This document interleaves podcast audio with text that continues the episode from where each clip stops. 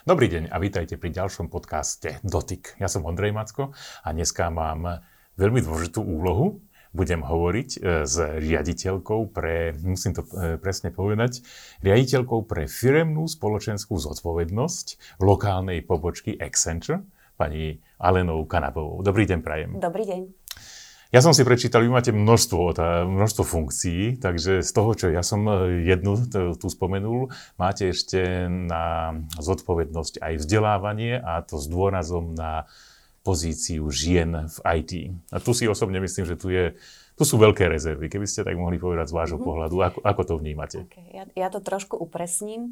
V podstate ja vediem uh, Radu pre firemné občianstvo v Accenture na Slovensku a mám na starosti projekty s pozitívnym dopadom na komunitu. A v mm-hmm. Accenture sa venujeme hlavne oblasti vzdelávania s pozitívnym dopadom na komunitu Áno. a budovaniu zručností pre uplatnenie sa v digitálnej dobe. Okay. A jedna z tých oblastí je aj umožnenie podpory uh, diverzity a inklúzie v pracovnom prostredí.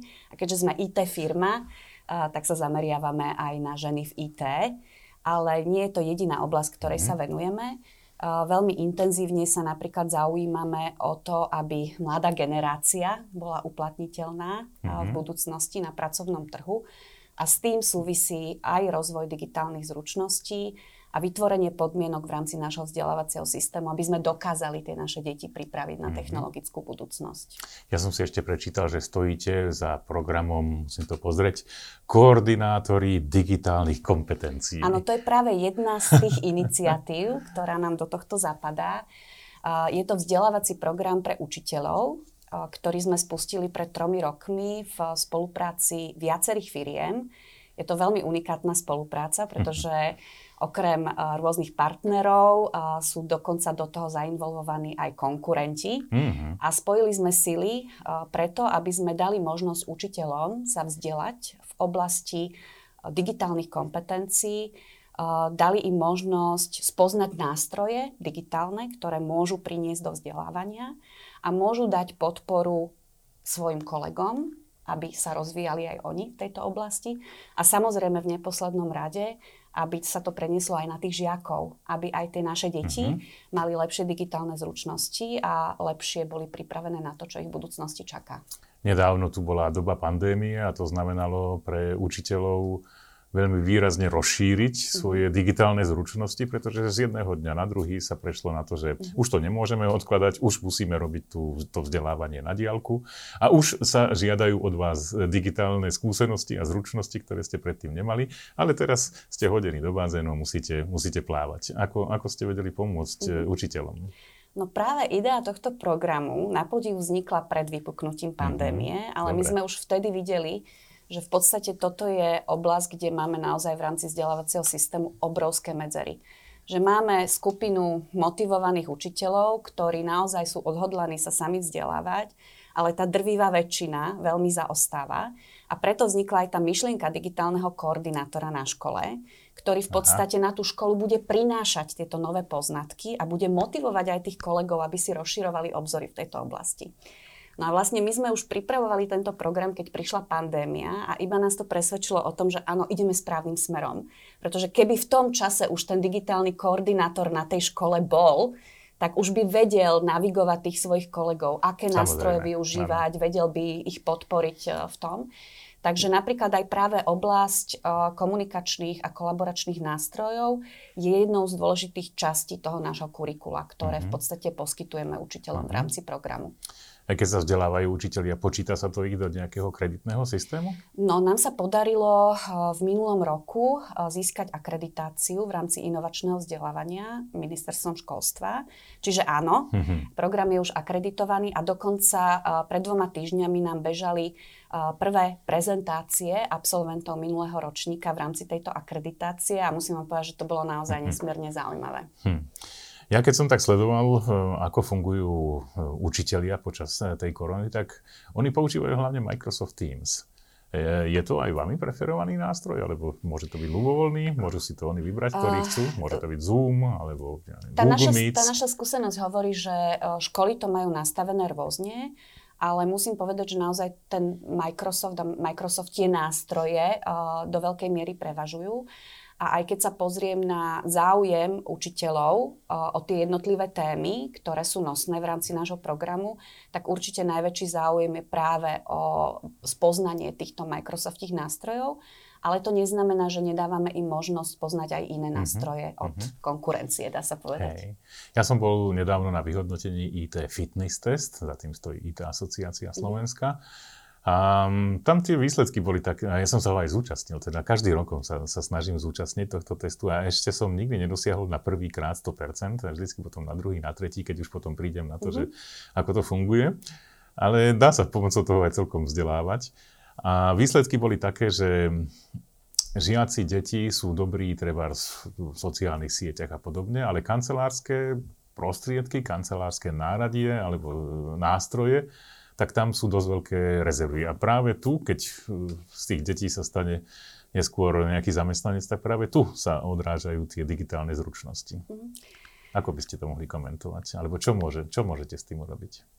No, v prvom rade, podľa mňa treba sa zamyslieť nad tým, čo tie digitálne zručnosti sú. Áno. A z môjho pohľadu uh, byť pasívnym užívateľom technológií, to nie sú digitálne zručnosti, alebo je to len časť, je to menšia časť.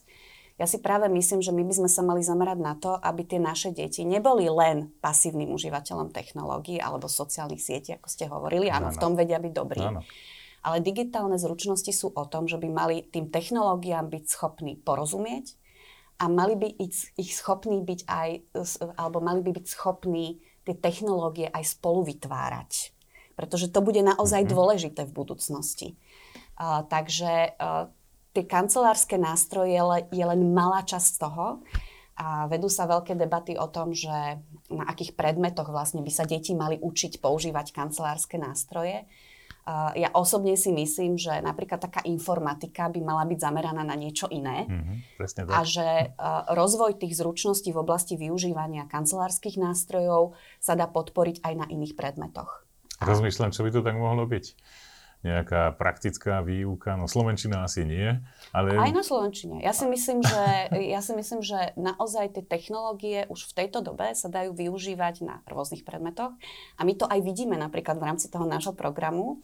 Vidíme, že digitálne nástroje sú veľmi vhodné napríklad na medzipredmetové vyučovanie, mm-hmm. projektové vyučovanie a mm-hmm. podobne.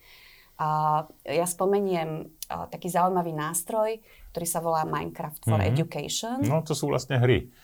To sú hry, ale tá Education edícia sa dá využiť na rôznych predmetoch. Napríklad jedna pani učiteľka nám prezentovala svet vytvorený v Minecrafte, v rámci ktorého žiaci vedeli počítať e, obsah, e, obvod a objem rôznych telies napríklad. Mm-hmm. Čiže dá sa to využiť na biológii, na chemii, na rôzne veci. A podľa mňa to je tá cesta, pretože to aj tie naše deti môže motivovať ano. sa zaujímať aj o iné predmety vďaka využitiu technológií. Už len napríklad využitie nástrojov na podporu interaktivity, napríklad Kahoot. Hej? Uh, ja vidím na mojom synovi, ako ho to veľmi baví, keď im pani učiteľka dá kvíz. Hej. Môžu si vyťahnuť tie svoje telefóny a môžu využiť tie telefóny na to, aby sa zúčastnili nejakej súťaže a zároveň v podstate sa pritom niečo nové naučili. Hneď vidíte aj, že ste nesprávne odpovedali. Je to také, je to také zábavné. Presne tak. E, všimol som si, že tento nástroj sa dosť používa aj na tlačovkách, e, keď sa treba zlosuje o nejakú, nejakú, nejaký darček a vždycky je to dobré, mm-hmm. akože si tak zahráme si. Mm-hmm. A tie hry, myslím si, že to je dobrý prostriedok. Ten Minecraft je na to dobrá cesta. Uh-huh. Vy ale stojíte aj za programom Hodina kódu. Uh-huh. To je na platforme kód.org. Uh-huh. Ale je to tak, no ako by som to povedal, takí firemní dobrovoľníci sa uh-huh. zariadili, že je to aj v Slovenčine. Keby tak, ste to o tomto tak. mohli povedať viacej. Uh, ja poviem o tej platforme v prvom rade, Code.org, uh, čo je vlastne nezisková organizácia, ktorá vznikla v Amerike pretože aj tam sa potýkajú s rovnakými problémami ako u nás v oblasti vzdelávania s nedostatkom kvalifikovaných učiteľov informatiky. V Amerike dokonca informatika nie je povinným predmetom v mnohých štátoch. My sme na tom teda oveľa lepšie v tomto smere na Slovensku. No a vlastne hodina kódu je globálna kampaň, ktorá má za cieľ spropagovať informatiku a priniesť ju aj do tých škôl, ktoré informatiku nevyučujú. Čo síce nie je náš slovenský prípad, Chvala Bohu. ale pred niekoľkými rokmi sme zistili, keď sme sa prvýkrát zapojili do tej kampane, ktorá funguje tak, že dobrovoľník ide odučiť jednu hodinu informatiky na nejakú vybranú školu práve s využitím platformy Code.org, ktorá v sebe obsahuje množstvo kurzov v závislosti od veku dieťaťa alebo teda študenta ktoré sa dajú využiť pri výučbe programovania veľmi takým hravým, zábavným štýlom. U tých najmenších mm-hmm. detí to začína blokovým programovaním v prostredí atraktívnych hier, presne ako Minecraft, alebo Frozen, alebo mm-hmm. Star Wars a podobne. A v podstate uh, cieľom je, ako priniesť to na tú školu a ukázať deťom, že programovanie môže byť zábavné a v podstate predstaviť im nejaké také základy algoritmického myslenia, riešenia problémov a podobne.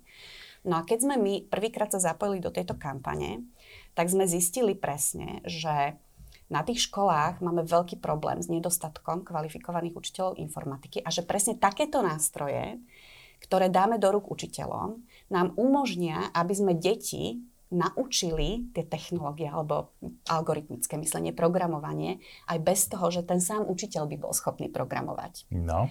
Takže uh, sme to si pochopili... osobne myslím, že to je častý prípad, že toto áno, mu, áno, musí áno, nastať. obzvlášť, no. obzvlášť na prvom stupni, tam v podstate nemáte kvalifikovaných učiteľov informatiky, Aj. ale informatika sa učí od tretieho ročníka.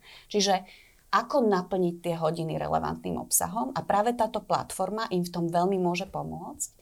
Ja som si práve stiahla štatistiku, že od toho roku, myslím 2016, keď sme začali obchádzať školy a potom sme pochopili, že efektívnejšie bude, keď začneme školiť priamo učiteľov, tak e, nám narastol vlastne počet užívateľov platformy Code.org zo Slovenska z nuly na vyše 130 tisíc, myslím. Z toho je uh, takmer 3000 učiteľských účtov. A zvyšok sú žiacké účty. A vlastne pochopili sme veľmi rýchlo, že musíme tú platformu preložiť do slovenčiny, lebo ináč sa to šíriť nebude. Takže naši dobrovoľníci niekoľko rokov uh, ju prekladali. Až do tej miery, že samotná organizácia Code.org minulý rok vyhodnotila, že Slovensko je veľmi hmm. perspektívna krajina z tohto pohľadu a vlastne sami zainvestovali do prekladov Code.org do Slovenčiny. A dokonca nám sa podarilo spustiť spoluprácu s Filozofickou fakultou Univerzity Komenského, kde študenti, ktorí študujú prekladateľstvo, vlastne vďaka grantu uh, od Code.org prekladajú uh, toto do Slovenčiny. Títo dobrovoľníci firemní pochádzali zo spoločnosti Accenture? Alebo aj nie len, nie, nie len. Uh, my sme vlastne spustili tú iniciatívu sami, ale neskôr sa k nám pridali ďalšie firmy, uh, s ktorými sme vytvorili takú platformu uh, pod názvom Digital Skills, digitálne zručnosti, uh, v rámci organizácie Business Leaders Forum, ktorá združuje spoločensky zodpovedné firmy. Následne priniesli títo naši partnery do programu aj ďalšie témy, okrem teda programovania z Code.org, to bola hlavne digitálna bezpečnosť, kde napríklad Asset a Orange priniesli svoj vlastný obsah, mm-hmm. čo je tiež jedna z kľúčových tém, ktorej sa venujeme aj v rámci programu koordinátorov digitálnych kompetencií. A to či už z toho technického hľadiska, ako si nastaviť heslo, ako si ochrániť svoje zariadenie a tak ďalej, ale aj z takého toho psychologického, presne ako sa správať na sociálnych sieťach, prevencia kyberšikany a, a podobné témy, ktoré adresujeme s učiteľmi. A toto je napríklad tiež jedna z tém, ktorá a, je veľmi úspešná z pohľadu záujmu učiteľov. Vnímam to tak, že je potrebné rozširovať tie digitálne zručnosti a vy musíte nevyhnutne potom zabrdnúť do tej časti ľudí, ktorí nemajú žiadne predchádzajúce skúsenosti eh, z IT. Keď si predstavíme takú pracujúcu ženu, ktorá sa chce rekvalifikovať na, na to, aby mohla pracovať v tejto, v tejto branži, aké sú vlastne tie predpoklady, aby tak mohla urobiť a čo vlastne musí urobiť, aby sa tak stalo? Mm-hmm. No, myslím si, že v prvom rade musí mať záujem a motiváciu niečo zmeniť v svojom živote. Myslím si, že za tie posledné roky naozaj vzniklo viacero zaujímavých iniciatív, ktoré umožňujú tento tzv. upskilling, alebo získanie nových zručností. A ja teda to nevolám upskilling, ja to volám new skilling, lebo myslím si, že nie je to len o nejakom pozdvihnutí tých zručností, ale častokrát naozaj o získaní úplne nových uh, zručností.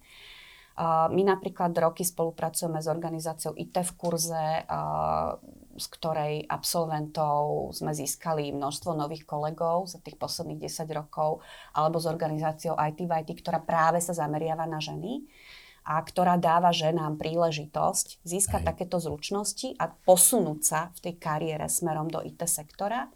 A myslím si, že naozaj tá prax ukazuje, že dá sa to.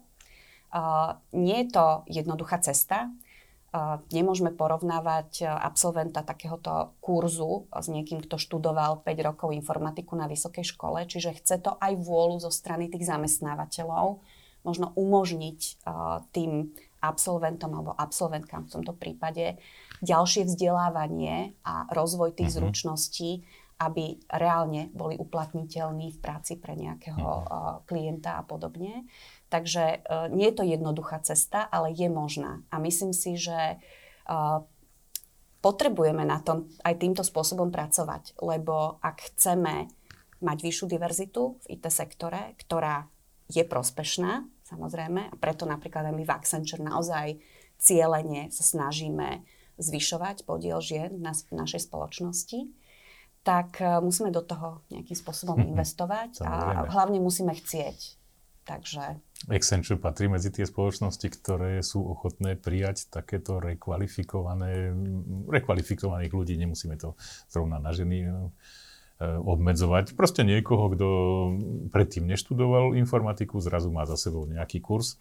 To vyžaduje aj istú odvahu aj od toho zamestnávateľa, lebo si robí na seba budú, že bude s ním treba chvíľku robiť, aby sa dostal do tej skutočnej praxe. Určite áno. Uh, áno, my toto robíme, za tie posledné roky naozaj desiatky takýchto absolventov sme zamestnali. A tá spätná väzba od tých úspešných absolventiek takéhoto kurzu, e, Osobne si myslím, že sa to asi bude spájať aj s nejakým home officeom, že budú pracovať proste z domu. Dá sa to takto nejako spojiť? Ja by som povedala, že IT sektor bez ohľadu na pohlavie je odvetvím, ktoré umožňuje vysokú flexibilitu. Uh-huh. A uh, obzvlášť u žien to môže byť veľmi atraktívne, mm-hmm. pretože naozaj uh, vám to odbúrava množstvo stresu, keď sa chcete venovať aj tej rodine, viete si ten svoj čas zorganizovať, ako vy potrebujete. Takže určite áno. Uh, čiže neobmedzovala by som to len na ženy, ale myslím si, že obzvlášť pre ženy môže byť IT odvetvie atraktívne aj v tomto smere. Mm-hmm. No dobre, hovorili sme o ženách, o mladých ľuďoch, ale myslím, že je tu aj ďalšia generácia, ktorá je treba s predôchodkom, ale napriek tomu chce si vybudovať nejaké zručnosti, nejaké už má, ale hlavne ich tak ako rozšíriť. Mhm. Poskytujete niečo aj pre takúto časť ľudí? My konkrétne nie v rámci tých našich aktivít, ale registrujem, že v poslednom čase sa rozbieha viacero programov, ktoré sú zamerané aj na staršiu generáciu, na seniorov. Ja napríklad som v komisii programu nadácie Pontis Eskanik, ktorá podporuje projekty zamerané aj na rozvoj digitálnych zručností a zaregistrovala som tam v tom poslednom kole, že tam bolo viacero takýchto sledoval iniciatív. Som, sledoval som to cez internet a boli tam veľmi zaujímavé projekty. Áno, áno. A napríklad e, veľmi zaujímavé je, že knižnice sa začínajú angažovať v tejto oblasti a myslím si, že to je ten veľmi dobrý smer, mhm. pretože to sú tie miesta, kde v rámci tých komunít sú schopné pritiahnuť aj takýchto seniorov a umožniť im, aby rozvíjali svoje digitálne zručnosti. My vidíme z rôznych prieskumov, e, ktoré sa realizujú, že práve e, seniory alebo nejaké znevýhodnené skupiny e, sú najviac ohrození tou digitálnou priepasťou a môžu najviac ako keby stratiť tým, že sa nebudú rozvíjať v tejto oblasti do budúcna a preto je kľúčové s takýmito skupinami hmm. pracovať. No dobre, myslím, že sme to prebrali takto celé. Mňa by ešte zaujímalo, ako je to teda so spoločnosťou Accenture na Slovensku a tak vo všeobecnosti. Mm-hmm. Keby ste tak mohli povedať, a, a, ako to je, čo, ako sa člení a celkové, čo mm-hmm. je to mhm. Accenture? Mm-hmm. Tak Accenture je jedna z vedúcich uh, spoločností v globálnom meradle, čo sa týka poskytovania profesionálnych služieb. To znamená, že teda my poskytujeme služby iným firmám, a je to jedna z najväčších globálnych firiem. V podstate teraz neviem, či úplne presne poviem, ale myslím, že máme viac ako 700 tisíc zamestnancov mm-hmm. globálne. To je veľké naozaj. Je to obrovská firma A tu na Slovensku konkrétne, nás je myslím viac už ako 2500 a máme tu tri entity. Uh, jedna entita v podstate obsluhuje lokálny trh našich lokálnych klientov, napríklad v oblasti bankovníctva alebo telekomunikácií alebo utilít. Potom tu máme technologické centrum, ktoré je regionálne, ktoré zamestnáva stovky IT špecialistov v Česku, na Slovensku, Maďarsku, Rumunsku a Bulharsku. A z tohto centra vlastne obsluhujeme mm, rôznych klientov v rôznych odvetviach, v podstate v globálnej škále dá sa povedať. Uh, hoci najviac je samozrejme z Európy uh-huh. a mm, povedala by som, že nemecky hovoriace krajiny vedú prím práve aj kvôli tomu, že teda napríklad na Slovensku máme aj veľa nemecky hovoriacich ľudí. No a potom máme ešte divíziu uh, Business Process Services. To je v podstate divízia, ktorá uh, poskytuje outsourcing podnikových procesov pre našich klientov. Tak, pekná, veľká firma.